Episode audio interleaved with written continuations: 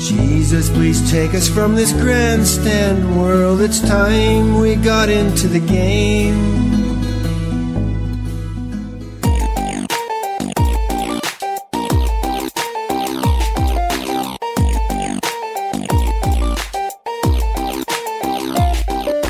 Heaven is my real home. This world is but a dream. A nightmare that I'm all alone, but things aren't what they seem, for heaven lasts forever. This world is like a play. These fleeting pains are almost gone. There comes a better day. I can't believe the dream I'm in. My focus is beyond.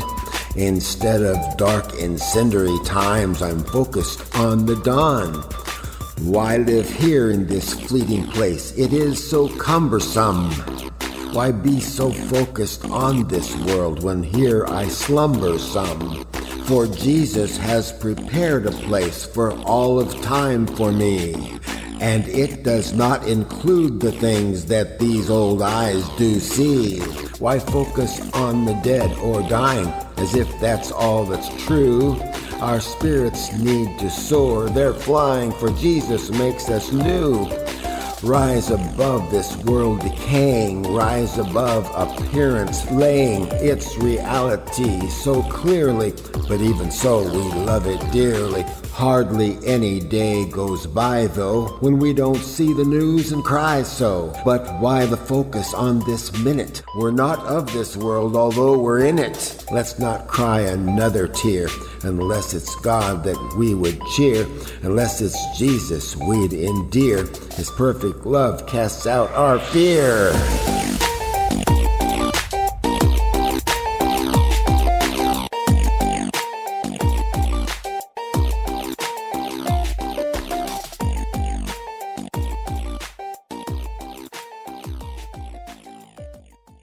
Special thanks to Kevin Macleod for his tune Jerry 5, found at incompetech.com. Let's prepare for Jesus' return. Matthew 3 1 through Matthew 3 2. In those days there appeared John the Baptist, preaching in the wilderness of Judea and saying, Repent, for the kingdom of heaven is at hand. Why do you suppose John the Baptist, who came heralding the coming of Jesus, told us to repent? Under normal thinking, wouldn't we repent after Jesus arrived? Why would we repent before we know him?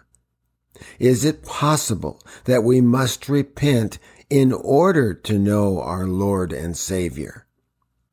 As we prepare for the return of Jesus, it would not hurt to look at what God felt was necessary preparation for his original appearance here on earth. Yes, the prophets foretold that John the Baptist would be there, a voice crying in the wilderness, and he indeed was there. But why? Let's look at what he was crying in the wilderness. He was urging everyone to repent, change their minds, change their conducts.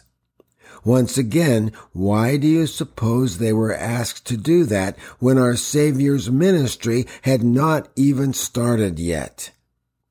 And as the end times draw near, could we not take the cry in the wilderness of John the Baptist to heart and prepare the way for Jesus once again?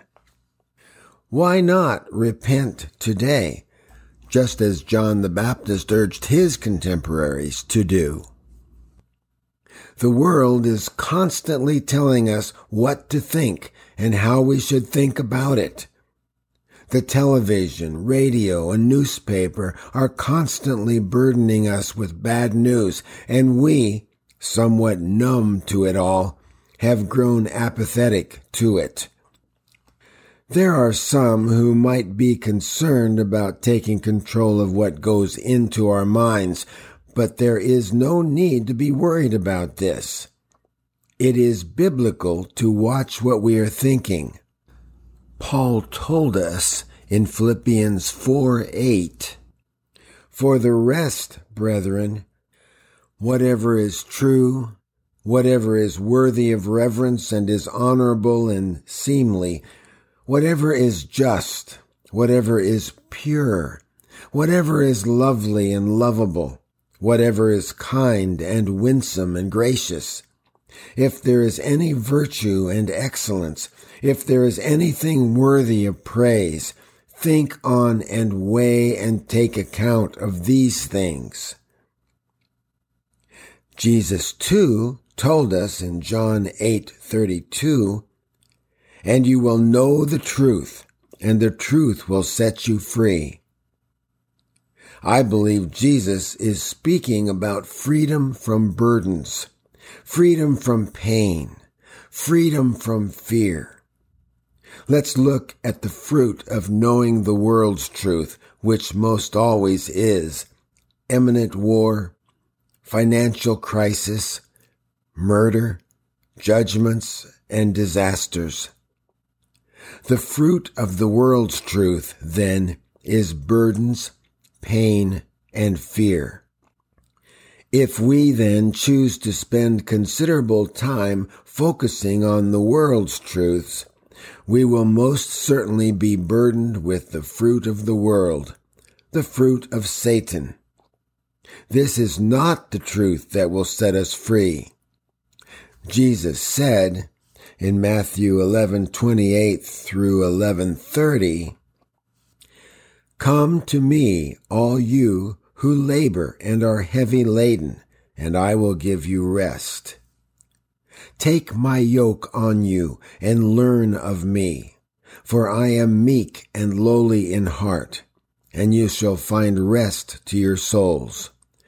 For my yoke is easy and my burden is light. So what truth is Jesus speaking of when he says that it will make us free? We have determined that it isn't the world's truth because the world's truth makes us feel rotten. What truth, then, will make us free? The truth that makes us free is found in the Word. You know, if you take the L, hell, out of the world, you have Word. Jesus also said, Matthew 6:24 No one can serve two masters for either he will hate the one and love the other or he will stand by and be devoted to the one and despise and be against the other. You cannot serve God and mammon. In a song Bob Dylan said everybody's got to serve somebody are we going to serve mammon, the world with all its associated pain? Or are we going to serve Jesus and not necessarily be free of pain, but through him it will relieve us to know at least we will not be perpetuating pain in others. Despite what the world might say, or even what cautious, well-meaning Christians might say, there is a choice to be made here about what we are going to allow into our minds. Who are we going to serve? God or the world? And if it is God, how badly do we want to serve Him? I find personal crisis a great motivator for me. It drives me to my knees and makes me weep to God. It makes me come unto Jesus and find the comforter that he promised me. It is during the times of personal crisis when it may be wise to spend time knowing the truth found in the Word rather than knowing the false truth found in the world. But in the event we don't have a personal crisis right now, we can take bets there will be one coming sometime soon. Why not heed the voice crying in the wilderness and repent? Change your thinking, change your ways, now in preparation for your victory in Jesus. With Him, we can know there will be victory, and we can be like the Boy Scouts, ready at all times.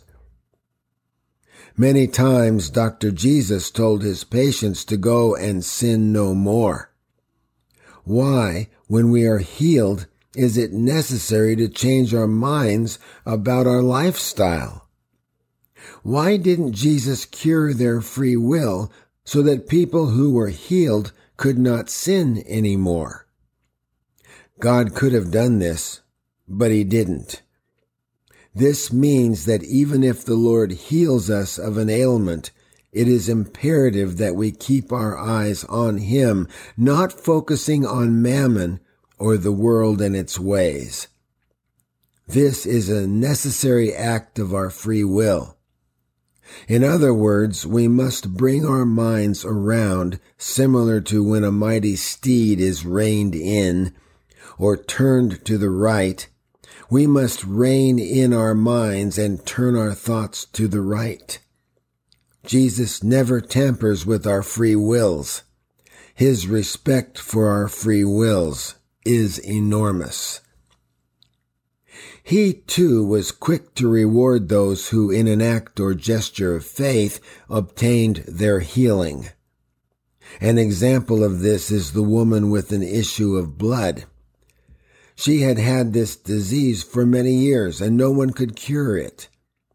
She knew beyond any shadow of doubt that if she could just touch Jesus' garment, she would be healed.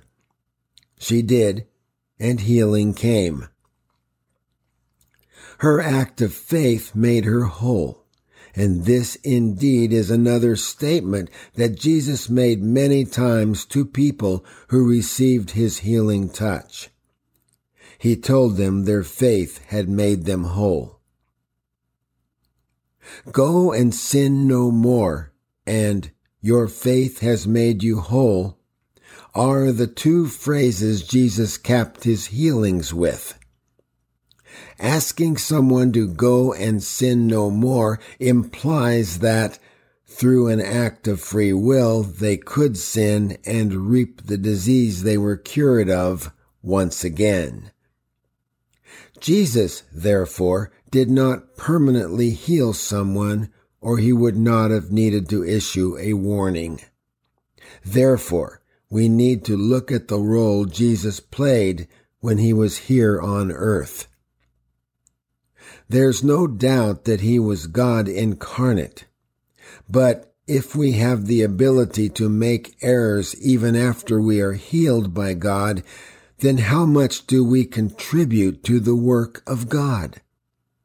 We are responsible for our actions, and we, with our free will, must watch our actions. Jesus said that if we lust after someone, we have just as much committed adultery as if we had committed the actual act. So focusing on Jesus rather than on Satan or the world takes our minds into a healing realm away from the whirlpool of the world that sucks us down into despair. All of this points to a very profound truth. We've got to watch our thoughts. Really watch them. It does make a difference. Jesus was a symptom healer when he was healing the physical. Disease is really a mere symptom of our fallen nature, so curing the illnesses was not really a complete salvation, but merely a temporary relief. However, it was a blessed relief that he offered, as he healed everything from blindness to leprosy to lameness. He even raised people from the dead, but these healings didn't always heal the deeper problems of the heart. That was the patient's responsibility. That is why only one of ten lepers returned to thank Jesus for their healing. Though Jesus healed some of the ill without their permission, and even some who had fallen into death, he rarely took the initiative and healed people without their request or permission. Even if thousands were in a line to receive healing from him, their being in line was, in a sense, them asking for healing. Also, since Jesus knows hearts, the deepest request for healing from there would be acknowledged even if no audible words were uttered by the sick. There are some people today who get some payoff from their diseases and they do not really want to be healed. It may be only that they prefer the sympathy or attention their infirmity provides. Sometimes we are too spiritually lazy or unconvinced this is even a valid solution to press in with intensity and focus on God. Doesn't it seem sometimes that free will is a curse? At least in that situation it is. But on the other hand, when Jesus is really accepted in the heart because we decided he was who we wanted and he is allowed to rise up in us, it is absolutely thrilling. We would be in error, however, if we said that free will does not play a part in this process. It does.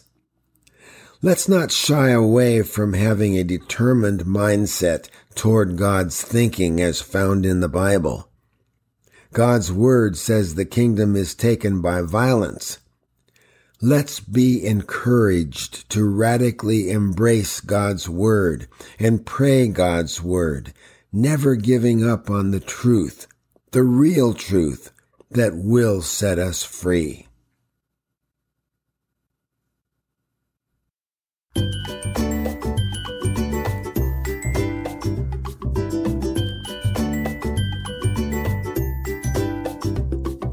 Glory ever be to Jesus, God's own well beloved Son. By his grace he hath redeemed us. It is finished. All is done. Saved by grace through faith in Jesus. Saved by his own precious blood. May we in his love abiding follow on to know the Lord.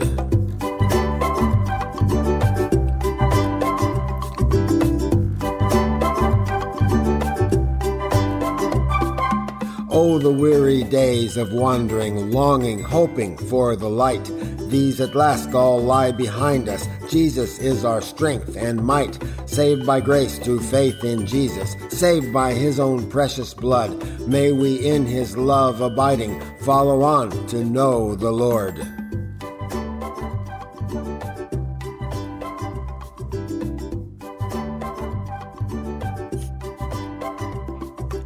In his safe and holy keeping, neath the shadow of his wing, gladly in his love confiding, may our souls his praises sing, saved by grace through faith in Jesus, saved by his own precious blood, may we in his love abiding follow on to know the Lord.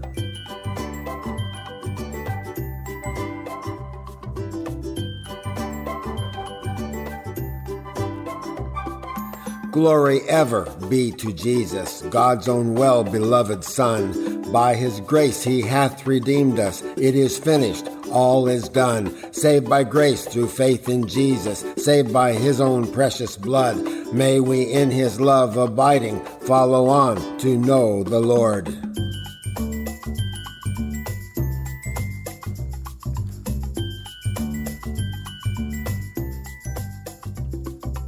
Oh, the weary days of wandering, longing, hoping for the light. These at last all lie behind us. Jesus is our strength and might. Saved by grace through faith in Jesus, saved by his own precious blood. May we in his love abiding follow on to know the Lord.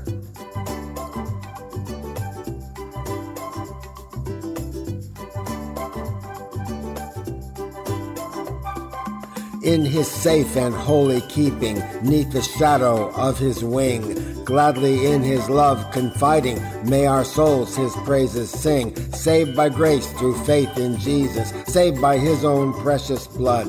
May we in his love abiding follow on to know the Lord. Special thanks to Kevin Macleod for his instrumental entitled Pickled Pink, found at Incompetech.com.